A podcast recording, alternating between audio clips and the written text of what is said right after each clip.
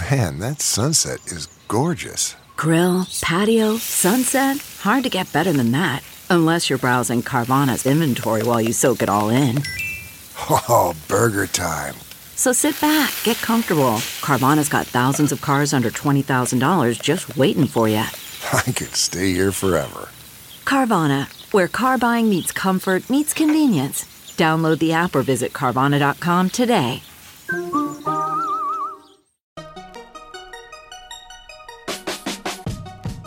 Welcome to the Techmeme Ride Home for Wednesday, August 29th, 2018. I'm Brian McCullough.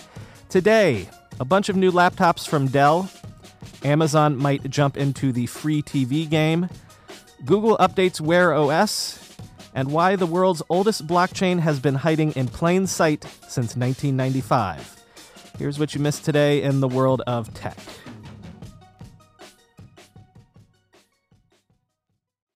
A whole slew of new computers were announced by Dell today. Let's start off with the premium $599 Inspiron Chromebook 14 with a 14 inch touchscreen display, Core i3 processor, Intel UHD 620 graphics, and 4 gigabytes of RAM. This is not some cheap Chrome OS convertible with a crappy processor and a plastic shell. Let me have Ars sing its praises. Quote, the new Inspiron Chromebook looks and feels similar to Dell's Windows based Inspiron machines. It has an all metal body and somewhat flattened hinges that allow it to rotate into tablet mode. Even with its metal design and 14 inch FHD touchscreen, the new Chromebook weighs under 4 pounds and doesn't feel as hefty as other 14 inch machines. By going with better specs and a more attractive design, Dell wants to attract an aging generation of Chromebook users, those who have grown comfortable with Google's OS after using it for years in school. Some may want a Chrome OS device that looks better and works harder than the $300 devices they're accustomed to using, and one that doesn't break the bank like Google's Pixelbook does. End quote. Dell also announced updates to the whole range of convertibles in its Inspiron 7000 and 5000 lineups, and they all feature a new thermal design that puts vents behind the hinges. You won't even see the vents, but Dell claims they're way better at heat management. You can customize these 7000 and 5000 bad boys to suit your needs Core i5 or i7 up to 32 gigabytes of RAM, and the 13 inch convertible can even support up to 1 terabyte of SSD storage. The Chromebook 14 will be available October 23rd. The Inspiron 7000 and 5000 convertibles will be available October 2nd with the higher end 7000 starting at $849. And the XPS brand has an XPS 13 model that Dell claims is the smallest and most powerful laptop in its class, available today starting at $900. There's also an XPS 13 2 in 1 coming in September for $1,000. Quoting from VentureBeat, quote, it offers 15 hours of battery life and an ultra sharp QHD Plus Infinity Edge display. It also has a machined aluminum chassis and a Corning Gorilla Glass 4 screen. Dell says the Infinity Edge display makes it the smallest 13 inch 2 in 1 on the planet, and it's quiet as it has no fans. It has options for 8th gen Intel Core i5 and i7 processors and a battery life of up to 15 hours. It comes with 4 gigabytes of main memory, Intel integrated graphics, 128 gigabytes or more of storage, and weighs 2.7 pounds. End quote. The annual IFA is kicking off in Berlin, which is where these announcements came from. So expect a slew of new hardware announcements, laptops, of course, but also some phone stuff. We'll keep you posted over the coming days. Back to the streaming wars. The information is reporting that Amazon is planning to launch a free ad supported video service for its around 48 million Fire TV streaming video device users. So, this would be a completely separate thing from Prime Video, which is, of course, ad free. Tentatively called Free Dive, Amazon is in talks with major studios to license older TV shows and the sorts of things that you, you know, would see in reruns on cable. But just as on cable, which is free to watch, you'd have ad breaks to compensate. So, TLDR, Imagine a free Amazon Prime Video, but with ads.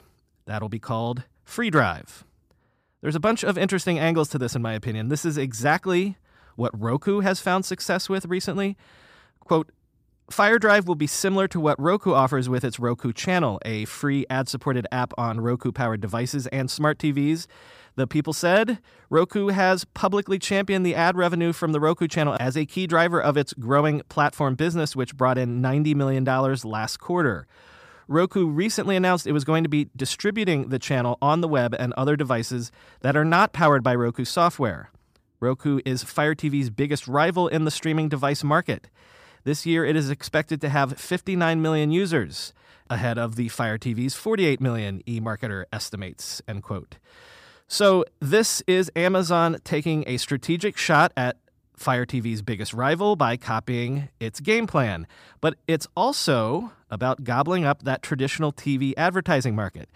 Remember, we talked about how Amazon has recently turned on the advertising tap and to great effect.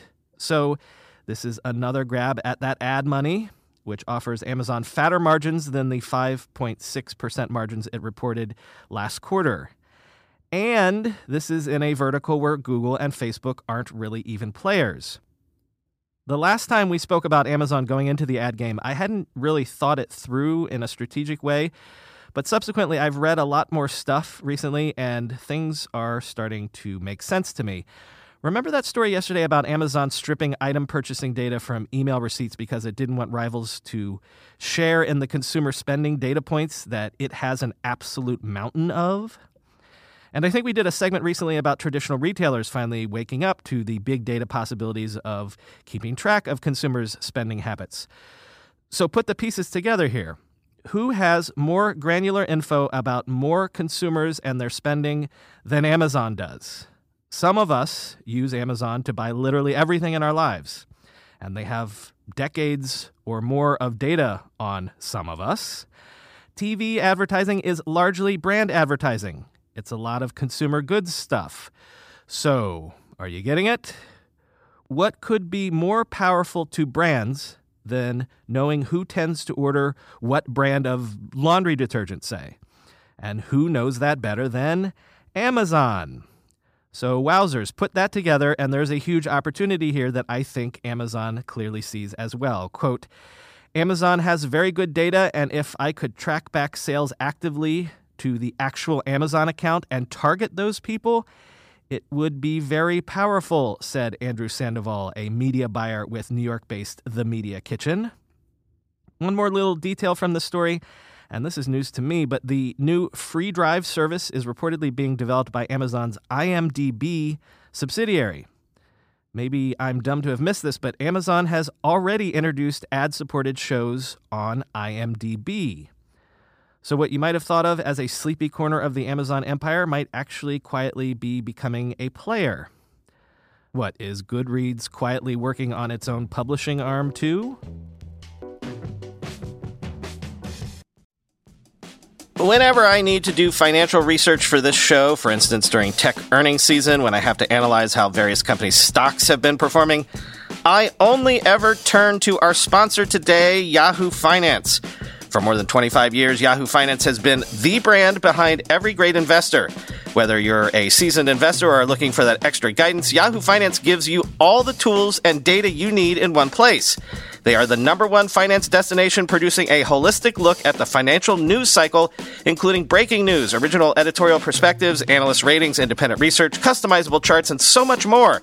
Securely link your brokerage accounts for a unified view of your wealth, including 401k and other investments. A comprehensive perspective is what sets apart great investors, and it's how Yahoo Finance ensures you have the insights to look at your wealth in its entirety. With a community of over 90 million users each month, their real strength is helping you on your way to financial success. For comprehensive financial news and analysis, visit the brand behind every great investor, yahoofinance.com, the number one financial destination, yahoofinance.com. That's yahoofinance.com. I'm going to a big AI startup demo day here in the city tomorrow, and I will 100% be decked out in Mack Weldon clothing. Why? Well, Mack Weldon makes timeless apparel with modern performance fabrics for guys who want to look and feel sharp without sacrificing comfort. Mack Weldon clothes are designed to fit your style and the demands of modern life. They look like regular clothes, but feel like the latest in modern comfort.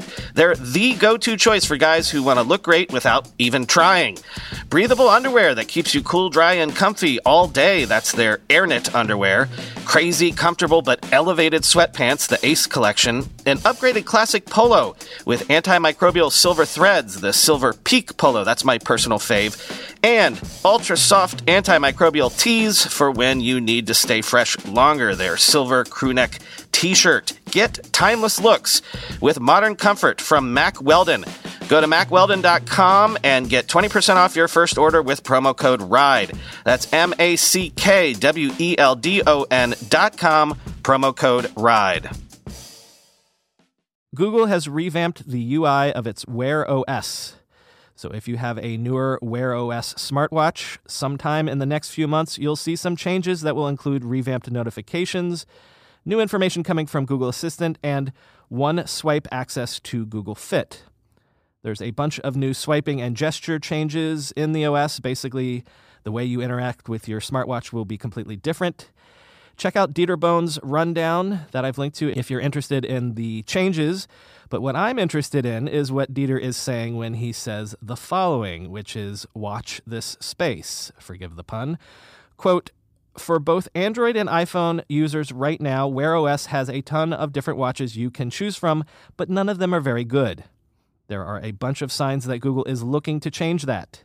This software update, the upcoming Qualcomm processor, the revamped Google Fit, and a new emphasis on increasing the quality of Wear OS apps. All signs that point to a more serious attempt to take on the Apple Watch. End quote. As Owen Williams tweeted, Google, you have my attention. Now make a Pixel Watch. Well, Owen, that's what a lot of people think is coming down the pike. We do segments all the time on startups that raise this million dollar round or that series, whatever round of VC money. Hopefully, on the way to big dollar exits eventually. But in Recode, Jason Del Rey has a profile of some of those startups who reach successful exits without taking much outside investment or, in rare cases, any VC money at all. For all the talk of lean startups, few actually practice the philosophy to the nth degree. But if you do go the mostly bootstrapped route, there are advantages, of course. You're more disciplined with your spending because you don't have much to spend. Or your spending can be aligned with your actual revenue growth because that's where you're going to get the money that you can spend anyway. And of course, when you do exit, you as the entrepreneur get a lion's share of the payday because you've held on to the equity. Del Rey's piece looks at a handful of these mostly bootstrapped startups, and they tend to have been coming recently in the consumer startup space. Companies like Native, Movement Watches, and Tuft and Needle. Quote, when Native sold to Procter & Gamble last year for 100 million in cash, just two and a half years after launching, Ali, one of the founders, could laugh last. He still owned more than 90% of his business and was worth a fortune. As important to him, he kept a strong grip on the brand's identity by remaining its CEO. I wish Silicon Valley didn't glorify those massive funding rounds as much as they do, Ali said. People don't respect how much one person can do, end quote. Direct to consumer has been a hot investment space for a few years now. Think of Harry's or Casper. In the first months of this year alone, investors have put $1.2 billion into the direct to consumer space.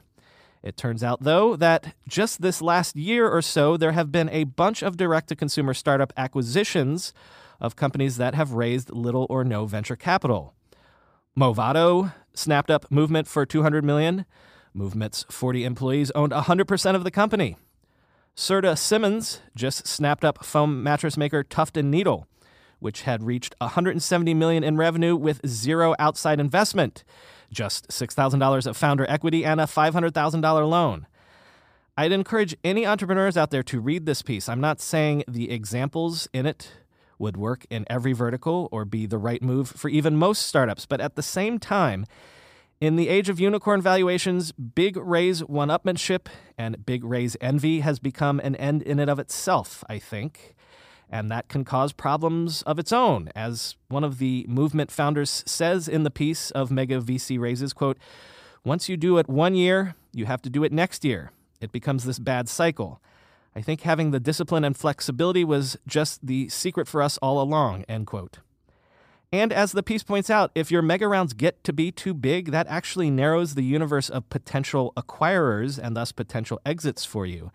You can actually raise your way into a stratosphere that makes it too expensive for someone to swoop in and give your investors the returns they want. Again, read the piece. It's not a polemic against VC or anything like that, but it is, I think, something to think about. A bit of a palliative for the my round is bigger than your round game, which in the end can be a chumps game.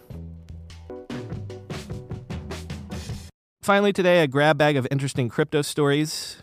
Andreessen Horowitz's crypto fund has made its biggest investment yet by participating in a private token sale from cloud computing project Dfinity, which raised $102 million in its token sale. Dfinity, as Fortune puts it, wants to reinvent computing by replacing large platforms like Amazon Web Services and Salesforce with a cheaper, decentralized alternative, end quote. Fortune also notes that the hottest new courses in college this fall are all about the blockchain. According to research Fortune got from Coinbase, there are 172 classes this fall in cryptocurrency at the top 50 universities that Coinbase looked at. And these aren't just at computer science schools either. Business schools, economics departments, even law departments were offering various coursework related to the crypto space.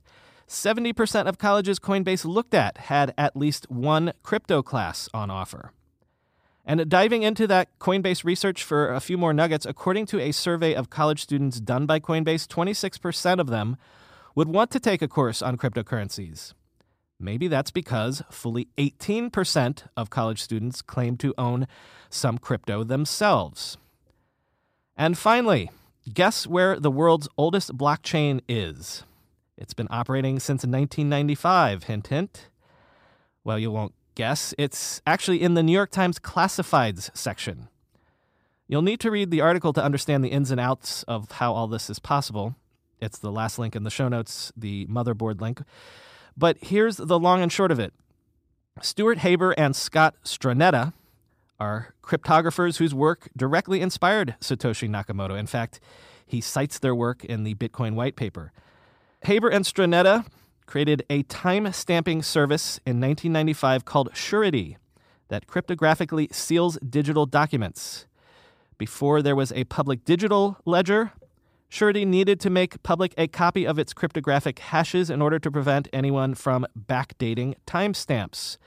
So every week since 1995, in the Times classified section under the heading Notices and Lost and Found, has run an ad placed by Surety that is essentially the up to date cryptographic hash value.